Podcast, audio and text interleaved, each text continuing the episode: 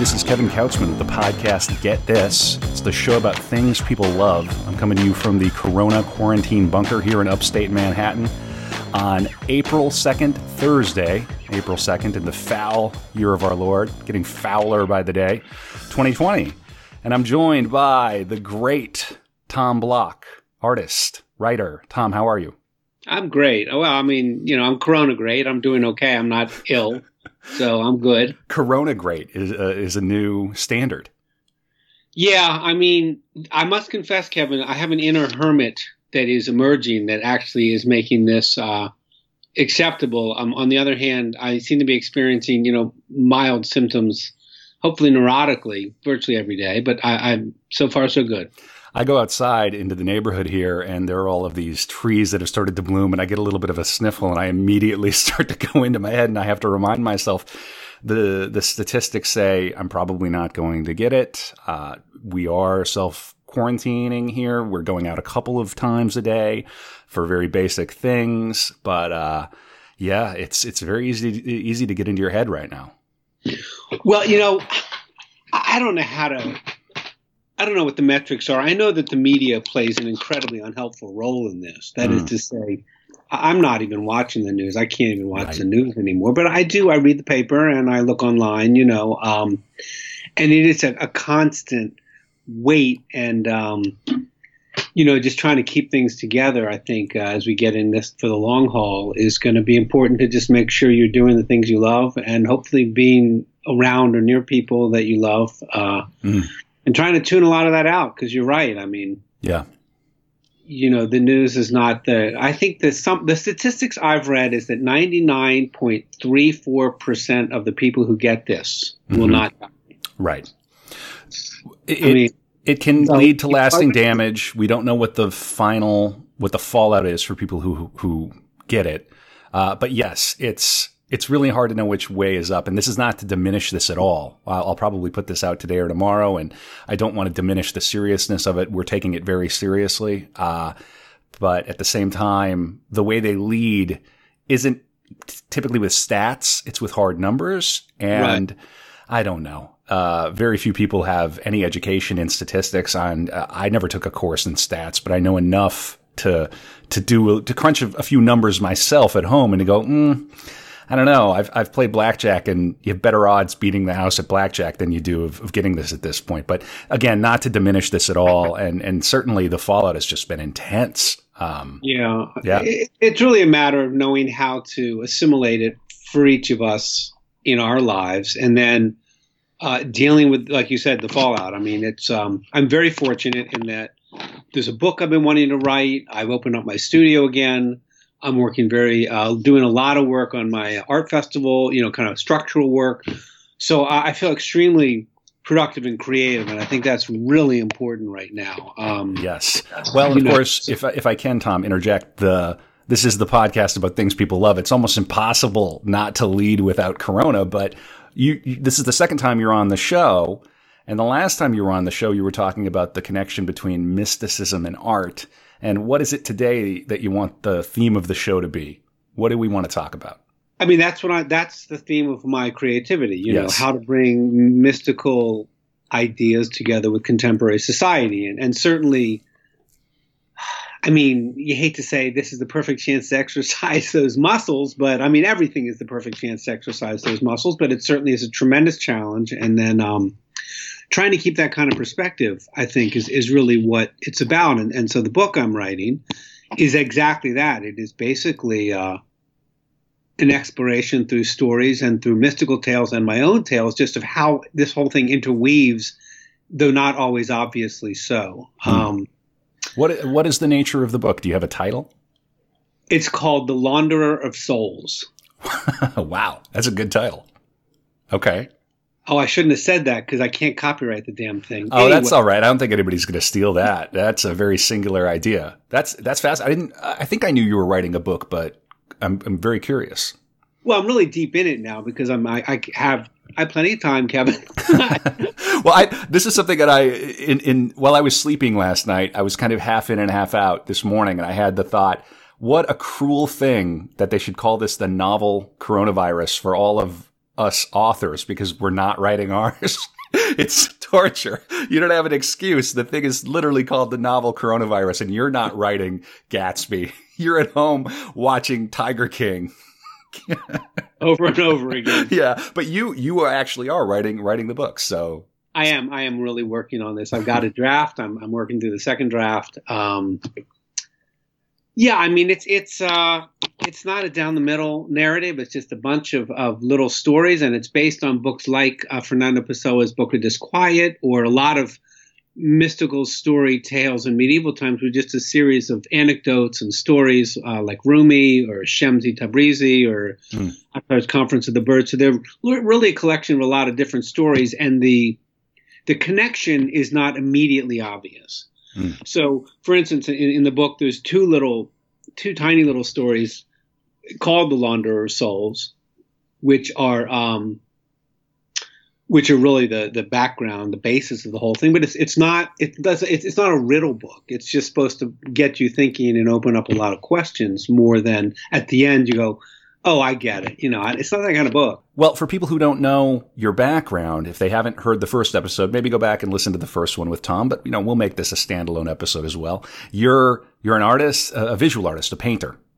I was originally a visual artist. Um, and a writer. I mean, I have published five books, so I kind of did them both at the same time. But I'd say I, I my career was more I was more known as a, a visual artist, uh, and more recently I've been an art producer of the International Human Rights Art Festival, which is kind of an ideal of mysticism in action. Mm-hmm. So, what does mysticism look like when it's in action? It, it looks like uh, active, you know, active legislative uh, spiritually based action. It can take place in art. It could take place in in politics, even or any part of life, really. Um, mm.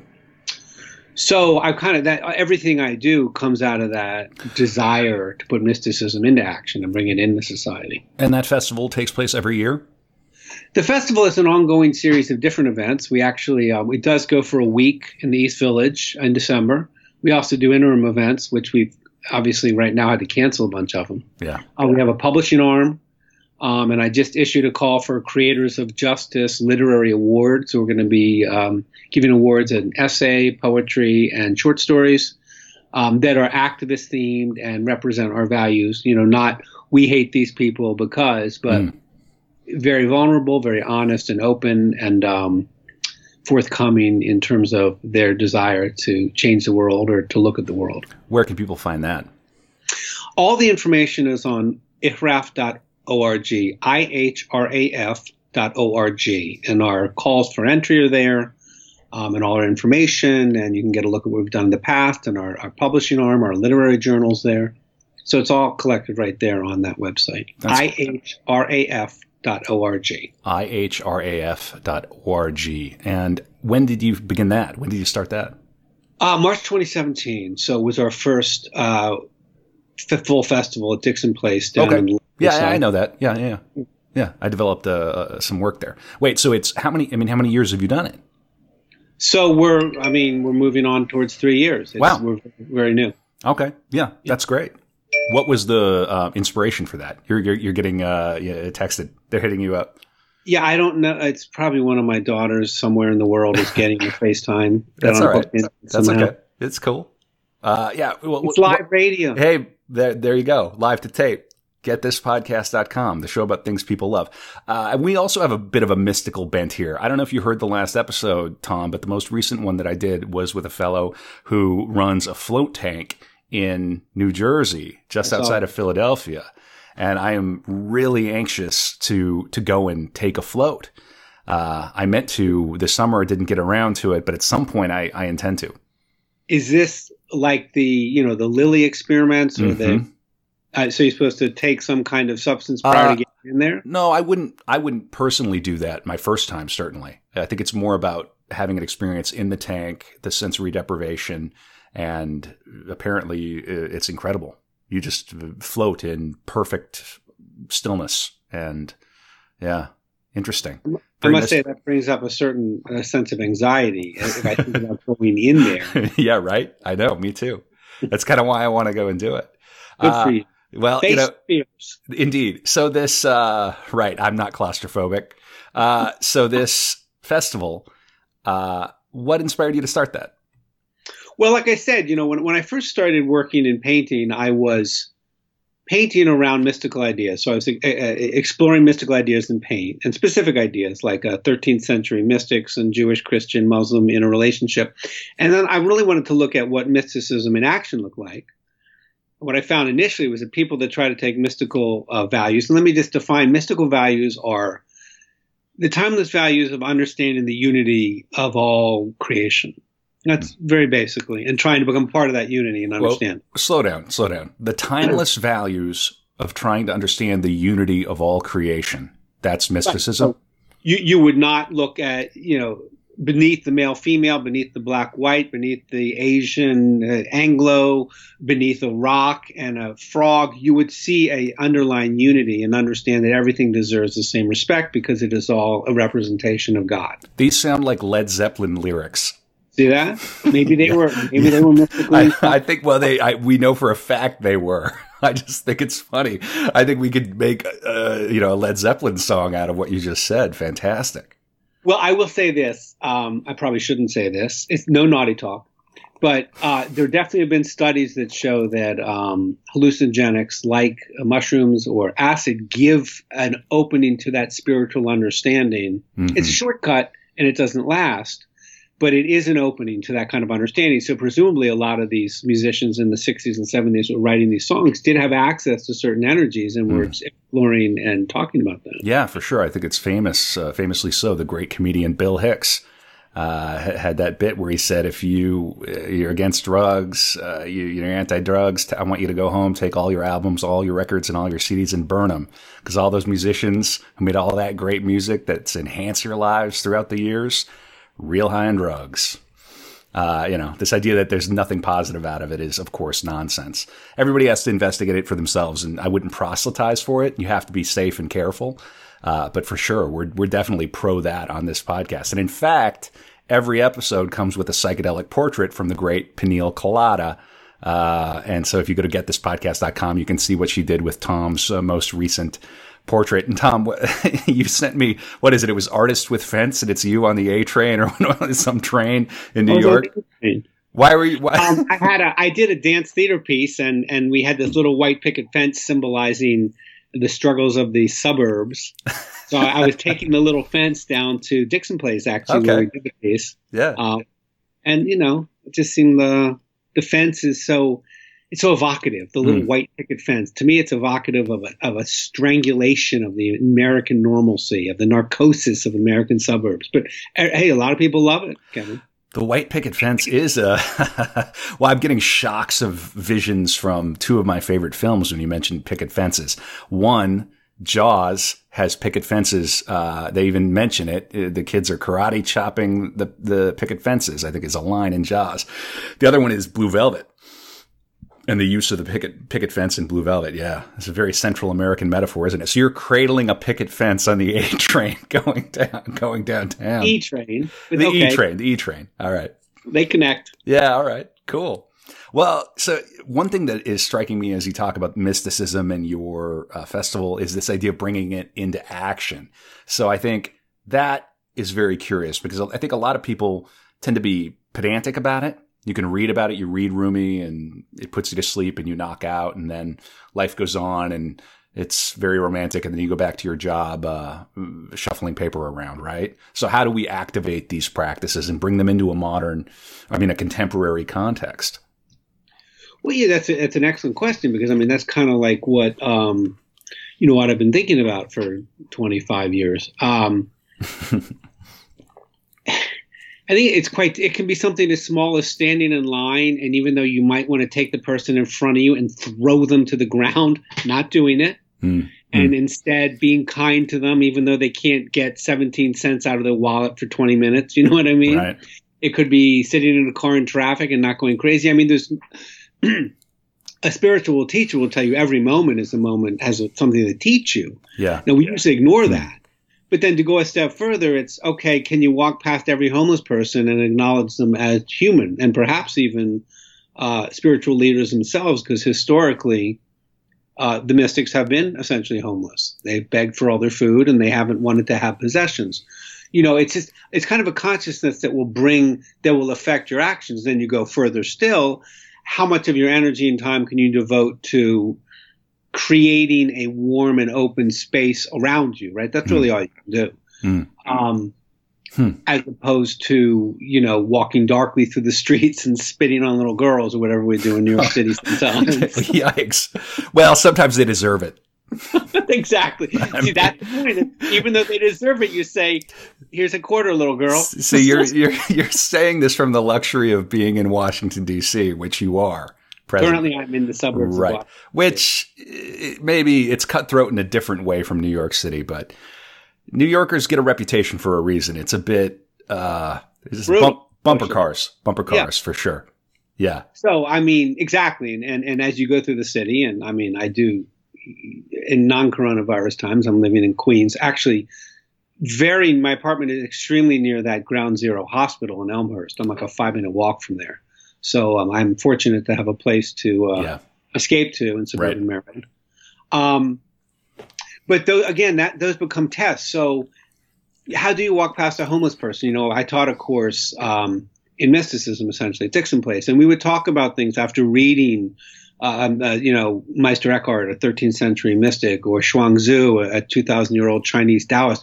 We'd read these and we'd say, okay, in context of what our life was this week, uh, uh, someone came in and she said, I was walking down the street in the Lower East Side and two guys started to have a fight. So we talked about that in terms of how can you react? What do you react? Uh, you walk by a homeless guy, it's the 17th homeless person you've seen in five minutes. How do you react keeping these values in mind? And it, it doesn't, it's not like there's an answer, oh, you have to do this. It's just keeping it in mind. Maybe you smile anyway. Maybe you say, hi, I'm sorry, I don't have any more money. I just gave the other 16 guys a dollar, you know, whatever. Mm-hmm. But, um, we just we always talk about it in context of how can it affect your day to day life, you know, these ideas. Hmm. Yeah, I think that there's a notion of uh, trying to find the you and the them, right? That you're not. We're we're way more similar than we're different, and comedy, I think, for me, serves a lot of this function because I think status is the culprit of a lot of this. I'm not like that person. You mean economic, racial, ethnic, religious? All of it. All of it. Yeah. Yeah. Status. The the monkey pecking order. Right. I went to this school, uh, right. this does not concern me. This person is out of network. Uh, yeah, yeah, I think that's that's right. That's a, a, a narrower, maybe less informed way. Um, and it's interesting you would mention comedy. The last event we did before the lockdown was an evening of comedy, uh, which comedy can really open you to ideas. But with you know stand up comedy, you always run the risk of some pretty lowbrow comedy. You know what I mean? Yeah. yeah. And comedy comedy is by like improv or it's by its nature it kind of goes lowest common denominator so we really had to be careful about that but when it's when it's self-deprecating and we had a very diverse group when they're talking about their own experience of trying to fit in in america whether it was uh, an iranian woman an uzbeki man uh, a middle eastern man i mean you know then if it's very palestinian man uh, it's very it's it really is opening to an audience. And I love using comedy and activism, but it is a fine line. Yeah, um, it's tricky. Comedy tends to be pretty aggressive and hostile. Uh, even sec- violent. Yeah, of course. Yeah. So yeah, it's not for everybody, but I, I, was just sort of suggesting that for, for my purposes, I mean, comedy always kind of cuts me down to size and uh, restores my, some sort of an ego balance for me. Cause I mean, you're living in New York and it's like, you it's very easy to get this outsized ego because you're you're in this constant state of war, this heightened battle to just sort of survive and to to make rent and to right. yeah, I know, but I mean, yeah. you, I, I, frankly myself, I lose so many battles. I don't know if I have my problem with an outsized ego. It's more of a pea-sized ego that I have a problem with. Well, you know, this is probably our stars, isn't it? like I don't know, I don't know what. Yeah, we're gonna fall back on astro- astrology here, but so you so you started this festival, uh, you know, uh, three four years ago. Do you have is it is it just you kind of leading the p the thing? You must have collaborators and others involved. We are. It's starting to uh, really um, collect people. You know, when you start uh, something like this, and it's a, it's a vision. It's a vision. Um, you know, there's a vision there.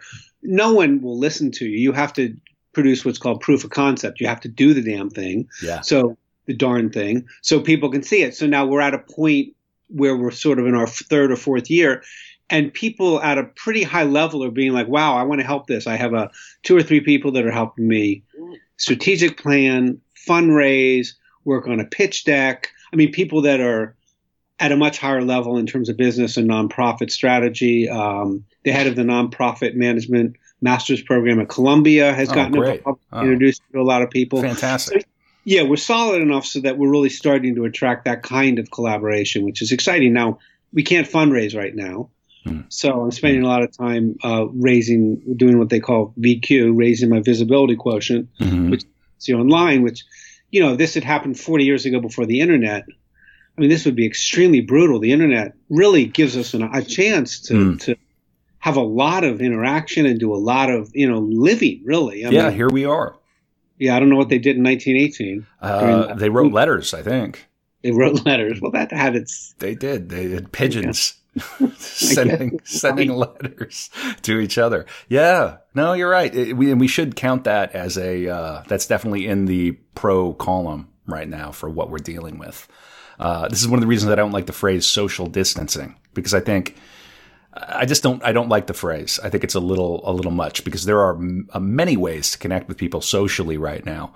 Um, I understand. It's, it's physical distancing. Yeah, right. I mean, you and I are yeah we're we're creating a podcast episode right now that uh, some number of people will hear, and we're we're being social. Uh, very, very strange, kind of a weird, it's a very weird time. I don't think anyone comes out of this the same, certainly.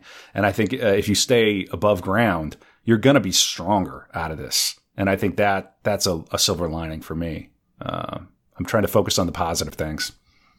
Yeah, I think there there are positive things, um, but I think there's a lot of people that have been really taking a kick in the head, you know. And sure. I'm fortunate in that I got a roof over my head and food in the fridge, so I'm not I'm not in that situation. Yeah, um, yeah. I might have a fridge over my head pretty soon. well, that's just your wife to be. yeah, right. Yeah, and I'll deserve it for sure. uh, so this is great. So you know, I want to kind of peck at like the the beginning of this mystical turn for you. So were you raised in a spiritual tradition? Were you were you a strange? I mean, I'm going to ask a question that uh, this fellow asks on uh, on a podcast. The name's escaping me right now. Uh, oh, Rune Soup, Gordon. I think it's Gordon White. I think, I think that's his name. Uh, he, he, has a very famous podcast where he talks about magic and mysticism, and he has these wonderful guests on it. it, it by coincidence, he used to be a housemate of uh, my screenwriting partner in London. Uh, and he, his first question is, "Were you a weird kid?" so I'm gonna I'm gonna poach him right now and say, you know, were you a weird kid? Because not a lot of people end up in this mystic place. That's true. I think anybody that grows up to be an artist was probably a weird kid. First of all, let me just say that. I mean, you know, we're not known for fitting in very well. If you're if you're an artist of investigation, I mean, if you're doing flowers and, and making a killing in some, you know, gallery down on Canal Street, you're probably normal. Mm. You just were able to paint flowers. Um, for money. Right. But um, hmm. I guess I was. I mean, you know, but I, this this turn really happened when I lived in Spain. I lived in Spain for three years, and I was painting. Um, and I kind of felt like the act of painting was great, but uh, it wasn't enough. So I just started to try to bring these ideas in. And it was also during a time, another hermetic time, when I was doing a tremendous amount of reading. So it all kind of came together then. How old were you? Uh, I moved to Spain when I was 29. Hmm. So I lived there from 29 to 32, and that's where I began my painting career, and that's really where I began really? the mystical ideas into um, the painting. Uh, you began painting at 29. No, I began painting at 26, but I mm began my career 3 mm years later. Okay. The first shows I had were in Madrid, Lisbon, these little towns in western Spain and eastern Portugal. Is that that seems to me atypical. I don't know that world. I mean, is that usual? Is that a normal uh, trajectory or to start that late? Right. No, I fell into it. Um, hmm. I fell into painting through a series of fortunate accidents, and then uh, the minute I began drawing, really, I was like, "Wow, this is what I love to do." And hmm. I, I, had some catch up to do in terms of technique and understanding media and all this, but um, yeah, it can be done. I think it's unlike music, you know, you can do that. And especially now with the contemporary visual zeitgeist. It's not like you have to draw like Rembrandt. I do not. I can draw realistically. I can draw well and beautifully. I've done a lot of drawing, but that's not that kind of technique is not the basis for art anymore. Mm. It's important to be able to draw and draw well, but you know, obviously with abstract art and everything else, of course, you know, of course. Um, where can people find your work, your visual uh, art? My, uh, it's all cataloged on tomblock.com, T O M B-L-O-C-K dot com. There's my whole, uh, my personal art careers there.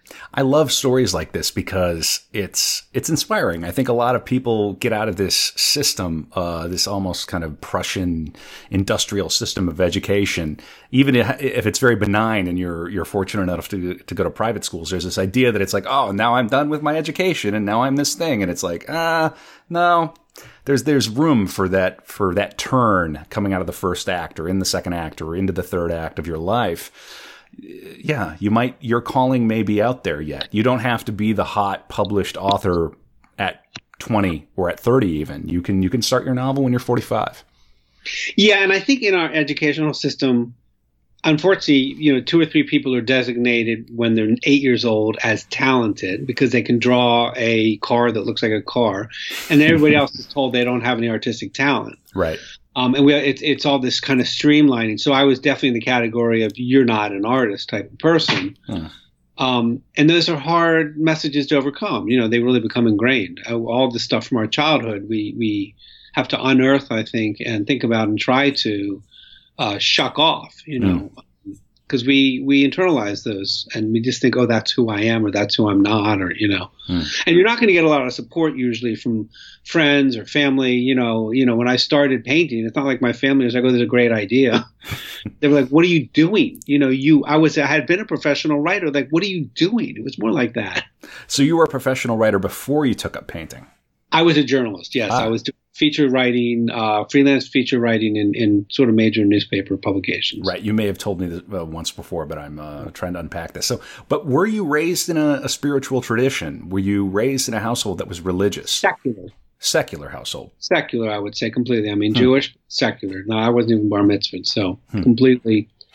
Yeah, I think it's because I found it on my own. I think when you shove things down kids' throats, they tend to turn away from them. Sure. And as a parent, I've been very aware of that and that my kids discover things on their own instead of dragging them to museums and making them eat gross foods when they're eight years old that I cook, you know, beans and things. So beans and things.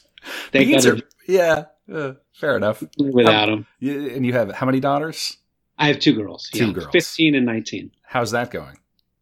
Great. My 19 year old is on an organic farm right now in California, and she's basically living her life as it was. They've kind of sealed off the farm.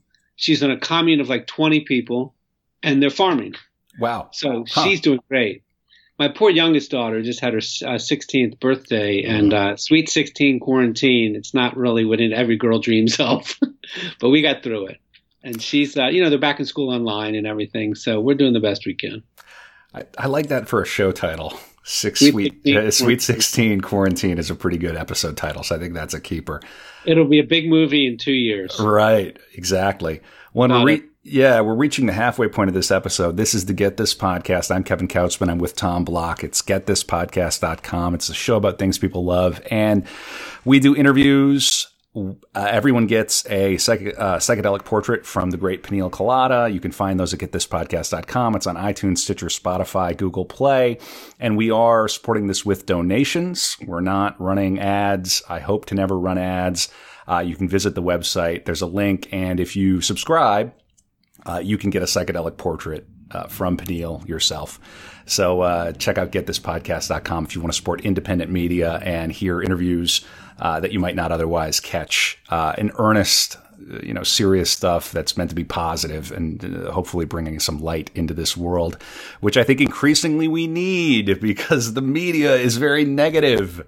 There's just endless uh, death, uh, famine, death, uh, terrible, awful, and we need to be informed. But I don't know, the tone is kind of garbage. The level is very low, and I think, um, well, Tom, you were talking about your daughter who is living in a commune in California, and That sounds like a pretty good life right now to me. I would probably I trade places. Talked to her yesterday. She sounded very happy. You know. yeah pulling vegetables out of the garden and cooking them for lunch and hanging out and going on hikes and walks and they're kind of sealed in there together so uh, hopefully wow. you know it, the, the the virus stays away from them so i think she landed on her feet i don't mean to pry but how did she get there she's doing a program called woofing have you heard of that can't say so i have woof- Okay, no, it's it's for teenagers and twenty somethings. It's called it's working on organic farms, oh. and you you basically you for room and board, you work on the farm I think between four and six hours, not a lot, and then sure. you have the rest of your time free. And um, usually there's you know some kind of community of these woofers, and these small organic farmers get free labor, and um, there's a community of like-minded people, some of whom are kind of drifters and grifters, and some of whom are early, you know, late teens or early twenties. So yeah, wild. The grifters probably love it. I mean, I'm I'm sure it's a great time. They get to be the wise 28 year old on the. Sure. right, right, right, right. Interesting. Uh, so uh, is she taking kind of like a gap year? Uh, she referred to it as a gap life. So we'll see. This gap was second life. year out. She was um, a hmm. year uh, as a teacher in Israel, and now she's doing the farming.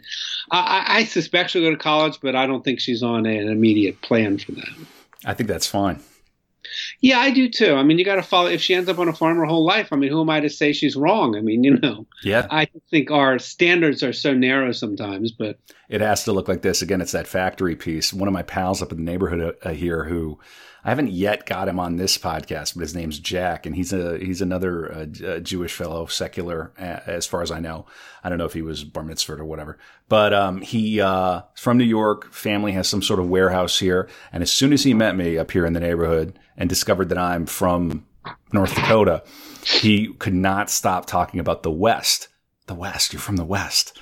And I'm like, well, eh, you know, and he just, he could not stop talking about it. And we, we became pals over that. And it turns out that he, he lived in a, com- a commune in the 60s and learned how to shear sheep and raise sheep. And that's his life. That's the life that he wants. He, and he goes out every year. He drives his truck. He, he spends time in Wyoming. He's got a place out there.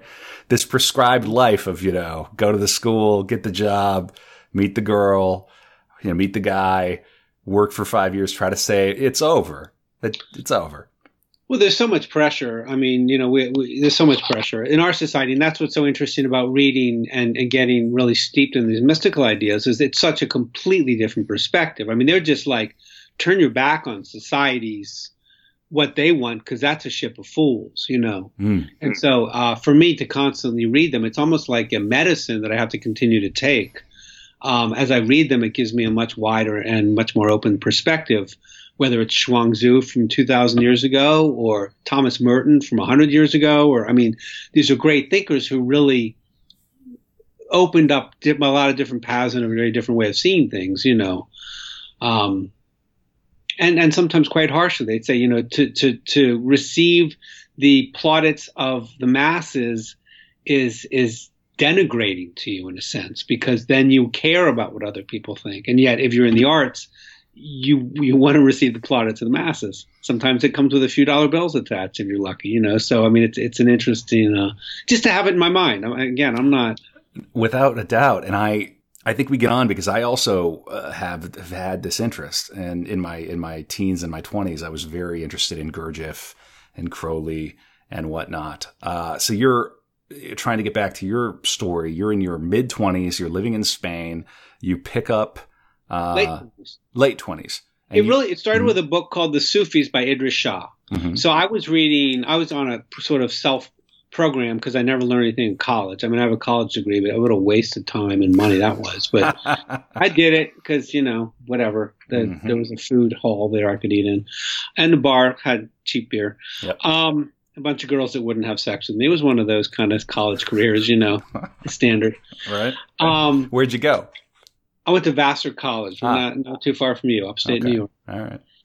And um, so I started to then read all these things. I started with psychology, and then I was reading some uh, physics and some science books, and then I, I just uh, picked up this book. I'd never even heard of the Sufis by Idries Shah, and it just blew open this hole in the sky for me. And then I just kind of went through the references he had, and then as you read in any subject matter, you know, you you uh, references kind of emerge and you know where to go next, right? I mean, through footnotes and through bibliographies, and then I just spent. Well, I'm still doing it. I mean, um, so what were you studying at Vassar?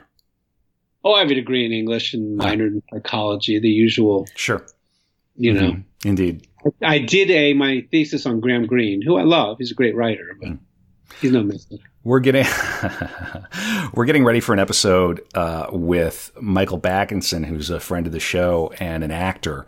And I didn't know that he that he was a Yalie. He's one of these guys. He doesn't lead with it because he's got good sense.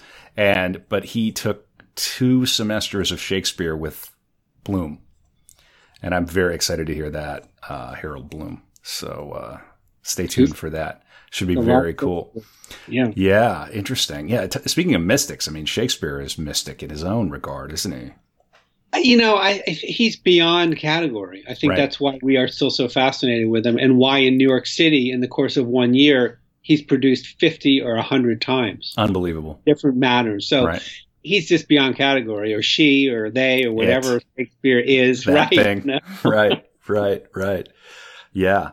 So you're at Vassar, and then did you? But you didn't really. So you picked up the the book at Vassar, and then it was a few years later you married no, no. it to. No. I picked it up when I was. I, Vassar doesn't connect to Spain. Okay, I understand. Okay, so I'm, I'm just trying to get the chronology right. So Vassar, it took me six years to get through, uh, and then I um, moved to Boston, stopped writing, fell into art school. I was waiting tables, uh, and then I traveled around Europe with some money I saved uh, met a Moroccan woman on a train in Spain who was teaching French in a tiny university town in Spain, and then uh, yada yada yada lived there for three years. you could just fill in the yada yada yada. That's like the end of North by Northwest when the train goes into the tunnel. came out the other end. That's it. Those those. Uh, what was her name? Can I? Uh, Rashida, hmm? Rashida Makhtari. All right. Cool. Yeah. Also, yeah. obviously. Also, what? Also secular. Uh, indeed, right. Yes, Muslim woman. Indeed, so I, was, I, was, I was well hidden from her family. Oh, gracious! Though her friends were much more concerned about me being an American than about my religion. Is that right? Yeah, I mean they they, they hated Americans over there. I gracious. Mean, I mean, I had friends, and but but like she would tell yeah. people that I was American. I mean, they meet me, they were fine, but they'd be like, "What are you doing?" You know, the junkie, the junkie. Oh, wouldn't it be lovely to be an American abroad and not be reviled? Wouldn't that be earn it? Hmm? As a society, I think we earn that revulsion. I mean, we're yeah. our militaries in 150 countries in the world. Our drones are killing 90% of drone kills are civilians. I mean, it's a disaster, all, isn't it? We have earned it. Yes, indeed we have. And our I think, our yeah, it's terrible it, it, really is, and I, you know, I just hope that out of this scenario that we're in right now, we can we can find some sort of way to renew the project. But I'm not, I'm not optimistic. Uh, so it's so ingrained in our in our personality as a as a country. You know, the the the militarism and the and it's so ingrained we don't even see it. I mean, like yeah. back in the fifties Eisenhower warned of the military industrial complex. Now we don't even see it. It's so completely well, suffuses. Of course, because it's become the military industrial pharmaceutical education university, you know, HR complex. It's all, it's cradle to grave. Uh, and you're complicit and no one's to blame. There's very little accountability at the highest levels. So you can become a quote unquote public servant and not really ever serve and walk out with, you know, a multimillionaire uh, and and actually do horrible things uh, and not be held accountable. It's parliamentary democracy is fraught with problems, but it's a religion of its own. It's a cult. It's a secular cult of uh, of the state. At this point, I don't know how you look at it any other way. Absolutely, and that's what. Yeah, the state has replaced kind of spirituality in a way. I totally agree, and even God and religion in this country. Yeah and that's what Mark Don talked about. Yeah, yeah, it's a disaster. I mean, and this isn't uh, us, uh, whatever. Uh, this isn't meant to be a polemic, but it, I think it does, in a way, tie back to that mystic idea because isn't one of the other core mystic ideas is that it is in you. It's you being a, a microcosm of the macrocosm of the totality. You have that God seed, that nature in you, and you just may not be listening. Uh, yeah, I mean, within yeah. and above are synonymous. Within and above are synonymous. I mean, that would be the way that I've seen it most succinctly put. What you're saying, you know, by a, a, a thinker. Um, and you're right. And all mystics say, "Know thyself, you know the universe." Right. Hmm. Uh, and don't concentrate on the the evil or problems you see in someone else. You know, don't weed in other people's gardens. You should be fully concentrating on how to make yourself better, how to acknowledge the good in others instead of and the evil in yourself. I mean, this is, you know, thinker after thinker after thinker puts this in different language, mm. but it's always the same. Uh, the same idea, and that's exactly what you're saying. Got to tell you, Tom, this sounds like it's going to hurt my bottom line. it sounds like yeah, it's going to hurt. This doesn't hurt your bottom line, Kevin. Yeah, yeah, it's going to hurt yeah. my business, Tom business goes down, but you're right. you go to heaven or something. Something. Well, you know, I think I think heaven is here, and I think it's in your attitude toward the now. Uh, yeah, about acceptance, and this is again talk about a, a good teaching moment. I mean, can we accept this extreme situation that has no dead, you know, no deadline, right? We could be a year and I don't mean to scare everybody, the millions of people who are listening to us right now, but indeed, I mean, yeah, to get this bump yeah, I mean, who knows? Maybe it'll be three months, uh, but maybe who know? You know, I I don't, you know. So it's it's it's a quite a test. Yeah, it is interesting. You can you can look at it in multiple ways. You can freak out. It's not it's not going to help. There's this great comedian Joey Diaz who I really admire. Uh, he's a uh, Joe Rogan uh, inner circle guy, and Rogan thinks he's the funniest man alive, and he's so great. He went to prison in Colorado many years ago and he's doing a lot of solo podcasts. He's got a pal. Uh, he calls him the Flying Jew. Uh, because he gets him wicked, wicked, wicked high, and they have a great podcast, Joey Diaz. But he he's comparing right now to, uh, this situation to when he was in prison, and he's telling prison stories, and he's saying this is how you get through it, and he's not far off. Uh, back in the day when he was in prison, he got he got uh, locked. He was a cokehead, uh, coke fiend. When he got locked up, it was for kidnapping he kidnapped a guy and he had guns in his trunk. It was a, just a disaster. I mean, and he went away for I think it was like four or six years, something like that. And uh, in his twenties, when when you know you were getting ready to go to Spain, this guy was slinging rocks and uh, whatever it is. And he, but his stories. This is kind of what I meant about comedy, kind of bringing you back to a level. They would let them go to the store for twenty minutes a day at this prison. This is a little, you know, and he cash in his in his pocket, and he talked about how he survived, and and he's totally right. It's we're not in that much of a different scenario from that. Of course, it's not like being in a, you know, high security prison, but it's not that much dislike being in a prison in the 90s in Colorado. That's a little soft.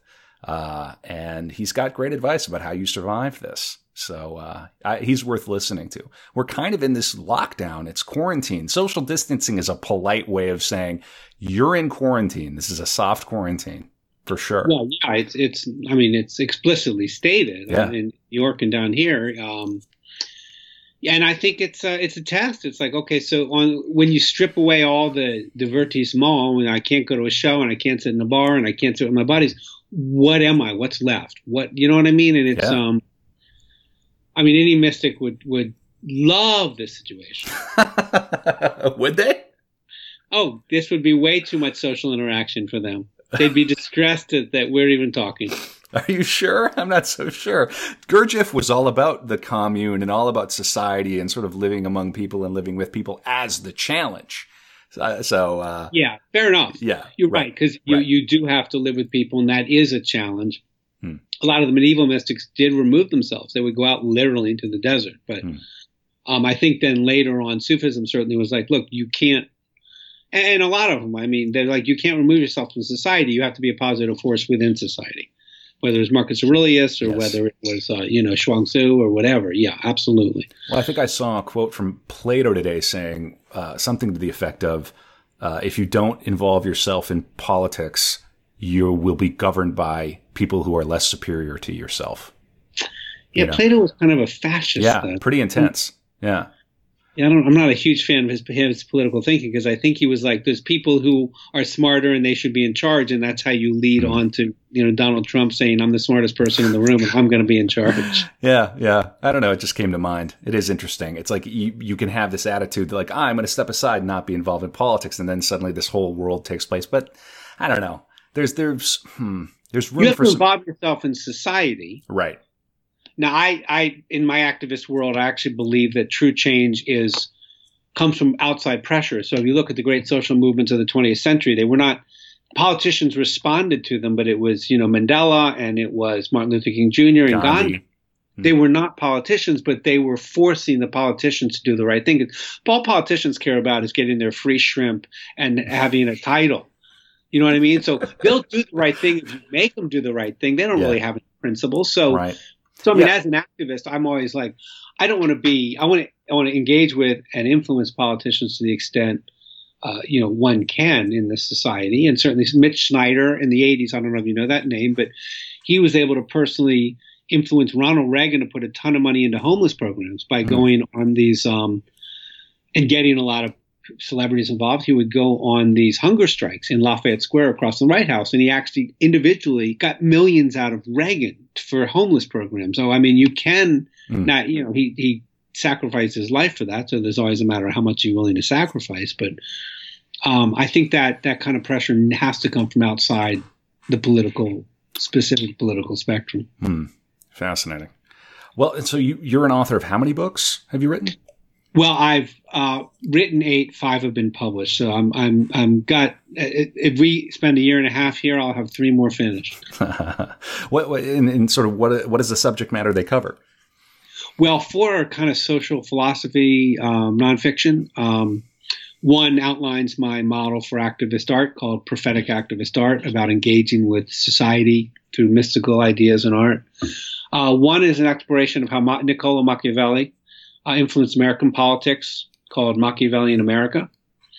Um, one is called uh, Fatal Addiction, which is about how war and spirituality, violence and spirituality are linked in all religions.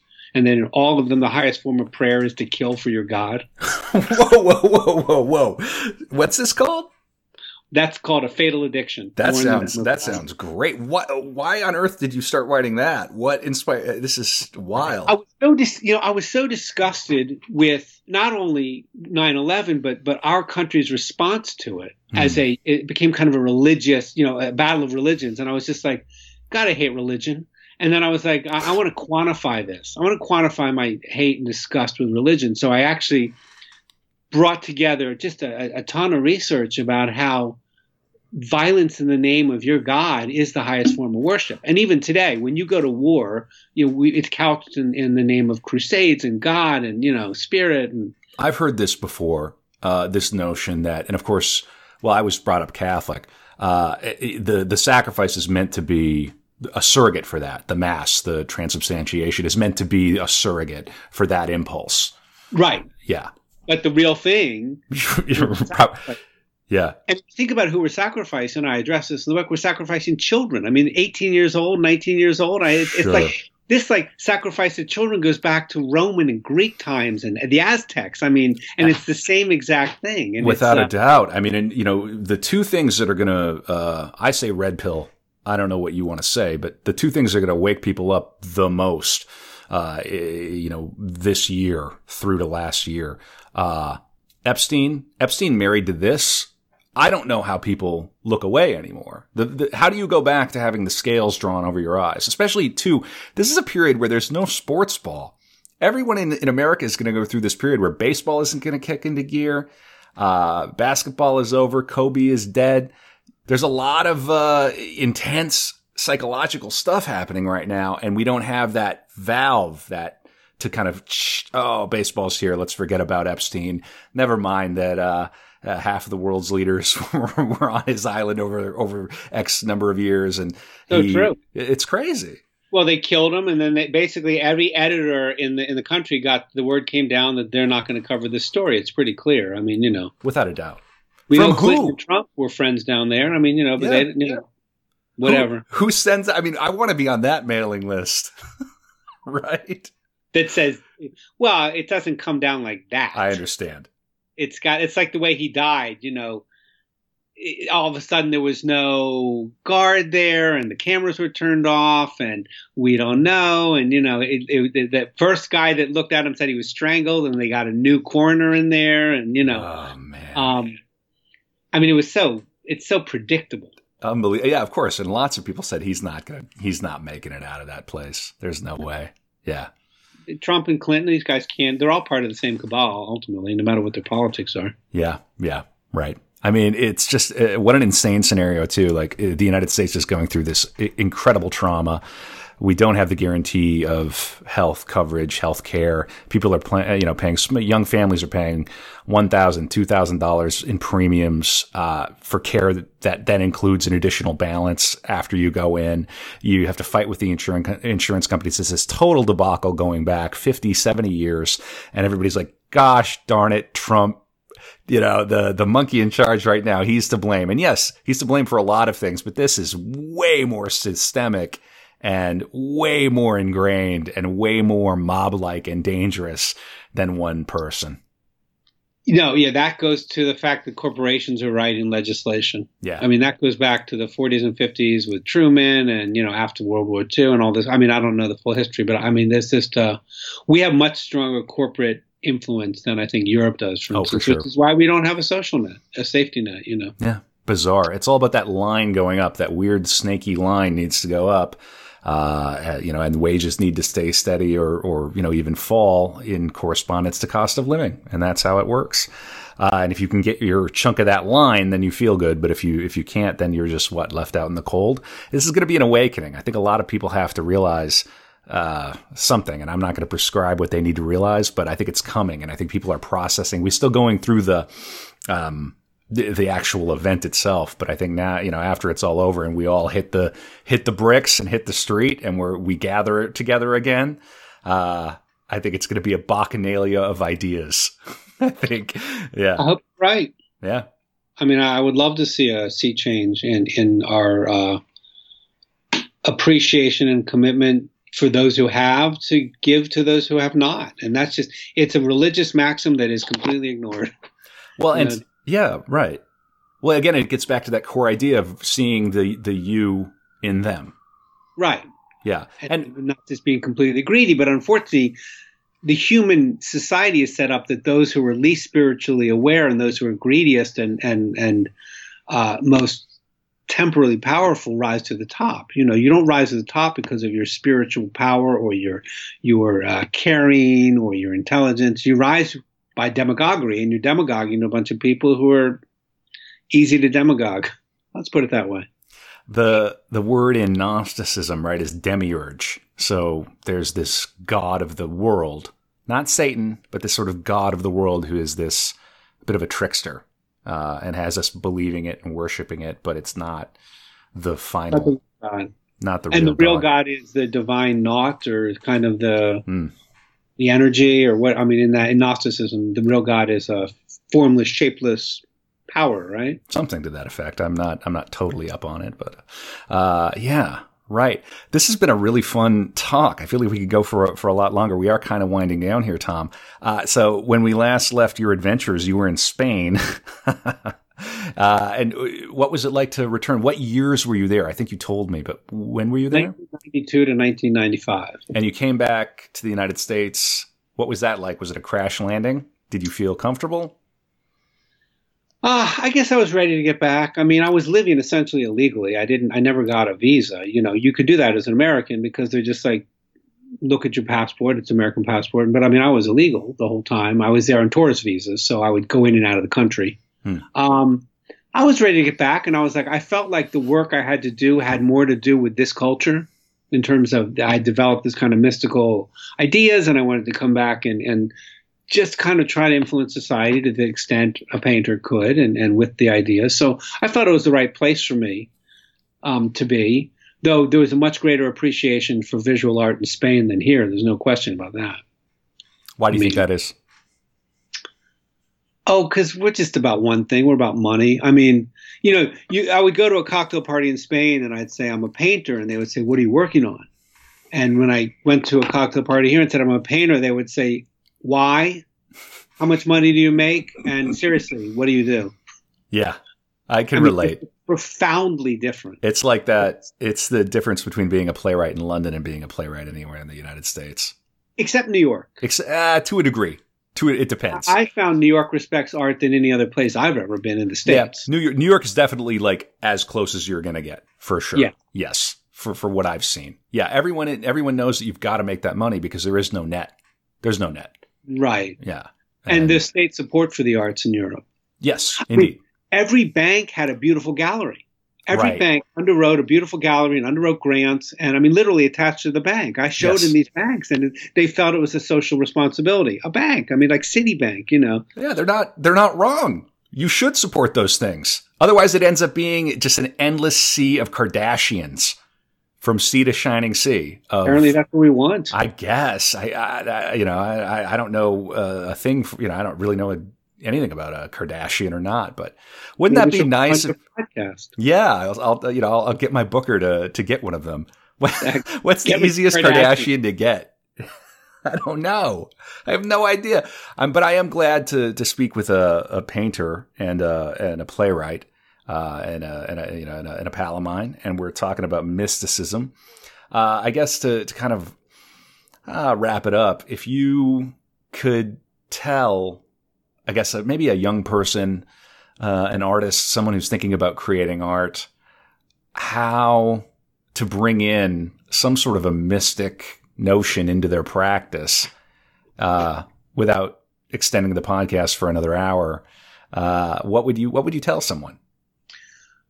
I would say read some now. Now you you know you mentioned Gurdjieff and Crowley, and these guys are early 20th century. Um, they were interpreting the kind of things uh, that I'm talking about. But I would say start by reading some Sufi tales and just seeing what it says to you. Just don't don't even let intuition be your guide. Don't you know do a portrait in a funny way like Alex what's his face does or you know. But just read some of this stuff. Um, starting with Sufi tales is the best place to start, and then just uh, see how it speaks to you and um, see if you want to interpret. You know, illustrate. If you want to interpret, if you want to do it by feeling, or just think about it and think about your role as an artist because historically the role of an artist is much much more profound than it is considered today in America.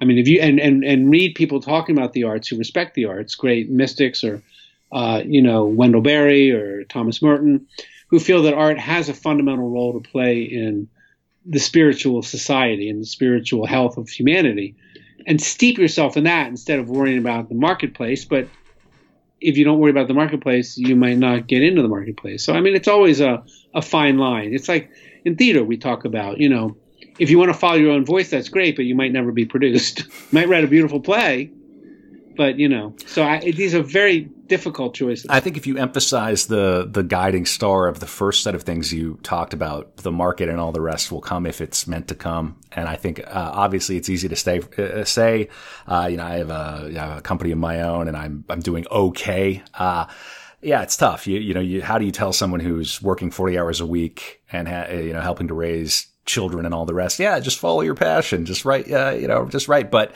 I do think that the the er impulse people read that if it's coming from that that place of must it has to happen if out of your yourself you know there and you're trying to communicate trying to cross the transom this distance between everyone uh, again finding the finding the you in them in your work uh, there's something to that. That's I think that's a better place to start than like ah you know I wonder how do I get a play that they're going to love yeah no, you know can't yeah. start there if you yeah. want to write. Yeah. I mean a real artist doesn't do that, but I think it's it's it's still it's a, it's a tough and frustrating and difficult conversation because I believe in art. Every artist wants an audience. Yeah, I don't yes. believe anybody creates. You know, I have friends who are not artists who say, "Oh, well, why do you care if anybody sees you this, or why do you care if they read you that?" And I mean, they can't understand. They have normal jobs, and everybody cares what they do. But I believe every artist is creates because they they do fundamentally want an audience, and I think these are tough things, tough decisions, especially in our culture where, you know, influencers, whatever that even means, has two million followers, and then you find some artist you love, and it's like, oh, they had one show and you know, thirty followers on Instagram. Right, right, for sure. I think about that quite often. This, yeah, it's difficult. A I mean, series I, of yeah, a series of pratfalls without even really any artistry gets 8 million views. This right. person over here uh, finishes their graduate program in Berlin and comes back and they're working at a coffee shop.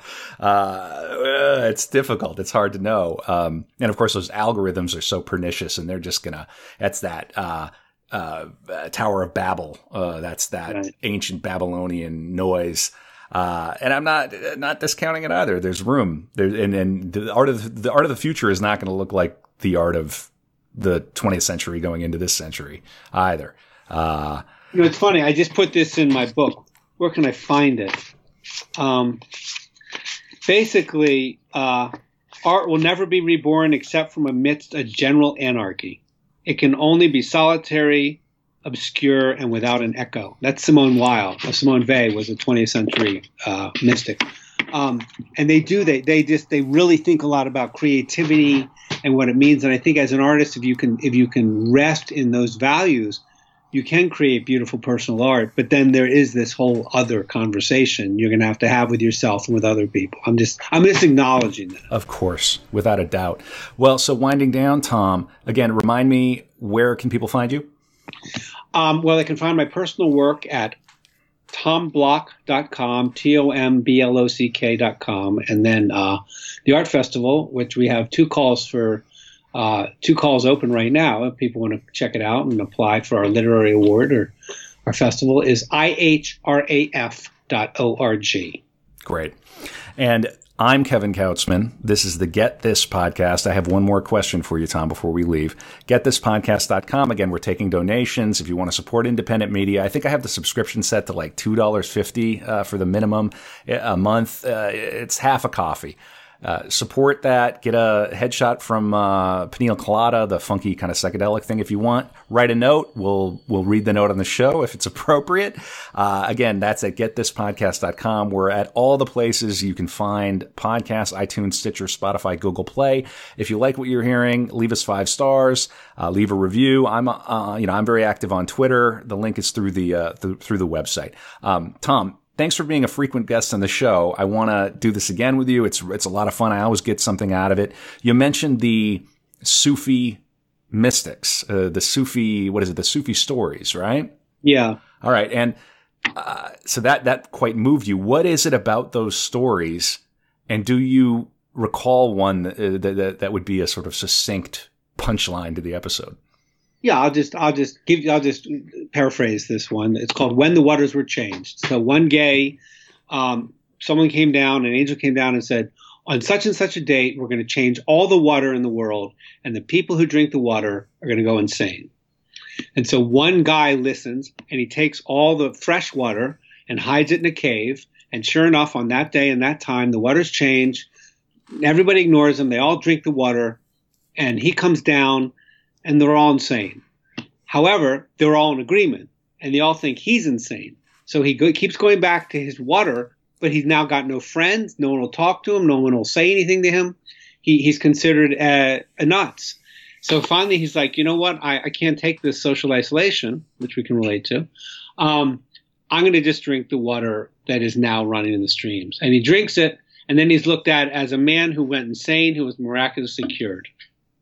So the Sufi tales, yeah. they they're very thoughtful, but they had another role too because when Sufis pray, they literally divest themselves of their ego. It's like an acid trip and much more intense.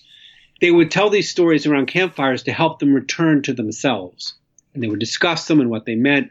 So these stories are often, it's not like a punchline. That one has a little bit of a punchline, but they're quite thoughtful and they're quite unusual. They're not like Judeo Christian. They're not a, B, go to hell, go to heaven. They're more like, wow, gee, you know, what's the point? Do I want to be like everybody else and be accepted, or do I want to be insane and completely alone? And you know, and there's a lot of the stories are like that. They're extremely thoughtful and, and well written. Those were they were great writers. The great Tom Block. Tom, thanks for coming onto the show. Let's do it again soon, buddy.